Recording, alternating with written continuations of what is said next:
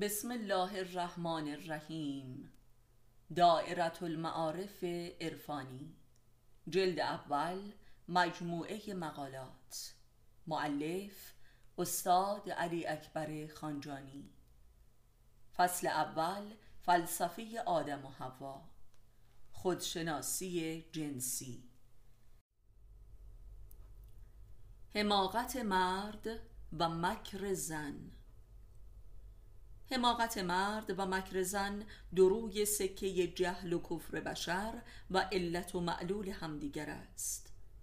وقتی از حماقت مرد سخن می‌گوییم در واقع از جنبه ذهنی کفرش سخن می‌گوییم زیرا عقل و ایمان قرین همدیگرند و جهل و کفر نیست.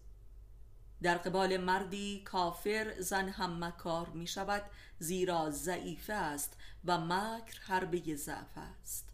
همانطور که حیوانات ضعیفتر موزیترند. مرد اگر مؤمن باشد و به عقل عمل کند زن هم هرچند که کافر باشد مکر نخواهد کرد بلکه یا ایمان خواهد آورد و یا تن به تن با ایمان شوهر خود خواهد جنگید و بالاخره جدا خواهد شد.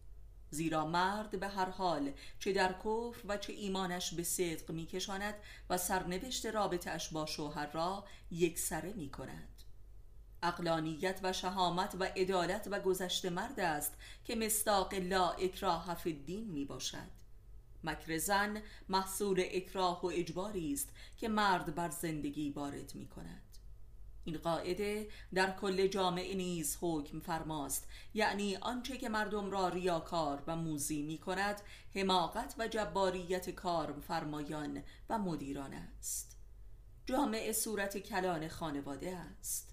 جبر و زورگویی واضح ترین نشانه حماقت است زیرا مسئله را پیچیده و لاینحل می سازد